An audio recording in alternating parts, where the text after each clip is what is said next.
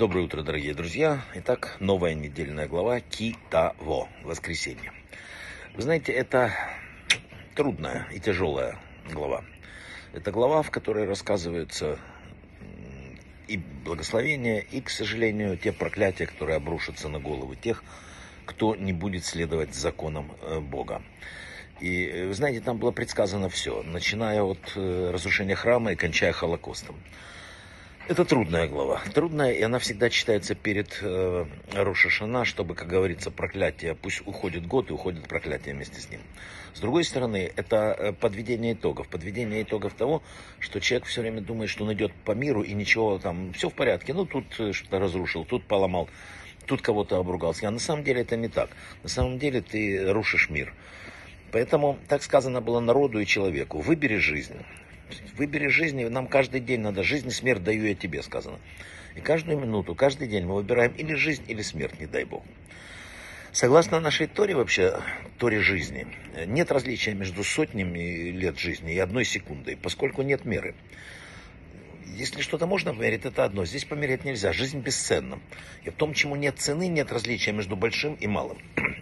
Э, приведу такой пример простой. Если, например, в субботу, там, самый святой день, 99-летний там, пожилой человек, который непонятно, ему плохо, надо бросить все, все должны нарушить субботу. Если это Йом-Кипур, Йом-Кипур, при попытке спасти его. Даже если неизвестно, жив ли он еще, или удастся ли его спасти.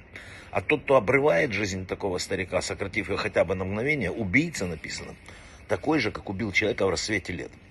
Мы не знаем ценности вот этой секунды. Мы должны правильно выбирать между жизнью и смертью, которая дарует нам Всевышний. Но всегда надо выбирать жизнь, ежедневно, ежеминутно. Пойдем дальше. В этой недельной главе говорится о том, что ты приди к священнику, который в твои дни. Люди иногда говорят, что вот, вот там вот, вот тогда были люди, а сейчас нет. Это все не так. Сказано, вот такие, как есть сегодня, они твои. Расскажу короткую историю. Раби Зуша, если не Пиуле, был бедняком, очень бедный. Один прихожанин синагоги наблюдал за ним, человек небогатый, потом он разбогател очень сильно. И помня о святости и такого, как он видел эту арабу Изушу, решил помогать праведнику. И начал жертвовать на, на нужды равина. В очередной раз он взял солидную сумму денег, однако в синагоге Зуши не оказалось. Ученики сообщили, что он поехал к своему учителю Магиду из Межирича. А кто это такой? Удивился разбогатевший прихожане. Мы объяснили, что Магид, учитель Зюши, там-то. Так, подумал богач. Так может, вместо того, чтобы помогать Зюше, я буду помогать Магиду?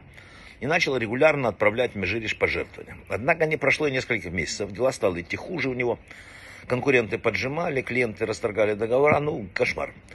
Бизнесмен пошел на поклон к Раби Зуши. Рэба, я не виноват, я всего лишь решил, что вы ездите к Магиду, следовательно, он более крупный праведник. И я стал отправлять пожертвования к нему. Раби Зуша объяснил ему очень важную вещь.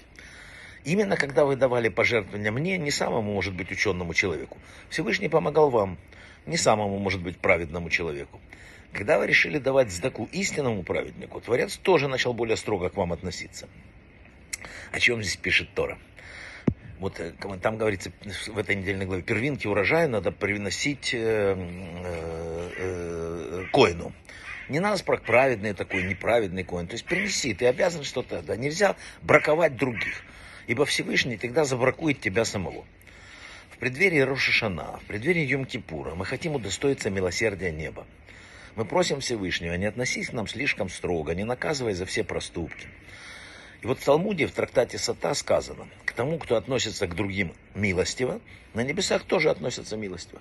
Поэтому самый главный секрет этого времени, если мы забудем обиды, нанесенные нам людьми, Бог сделает вид, что не заметил обиды, нанесенные ему. Главный секрет, прощайте других, и тогда Бог простит вас. Еще одно, обиды, сказано в Кабале, списывают грехи. Поэтому иногда они очень полезны. Вдумайтесь, вот вы натворили что-нибудь, как спастись от этого не знаете, а тут вас обидели. А еще, не дай бог, публично. Публичная обида, она списывает десятки грехов, если вы сдержались. Посмотрите на все это с этой стороны. Еще, может быть, завершающая сегодня. Прежде всего, Тора дает нам замечательный совет. Не нянчиться с обидами.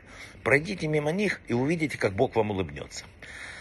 Непростая глава. Давайте брахава от слаха. Хорошая вам брахи на неделю чтобы мы, внимательно продумав то, что было в прошлом, не делали ошибок в будущем. Это очень важно.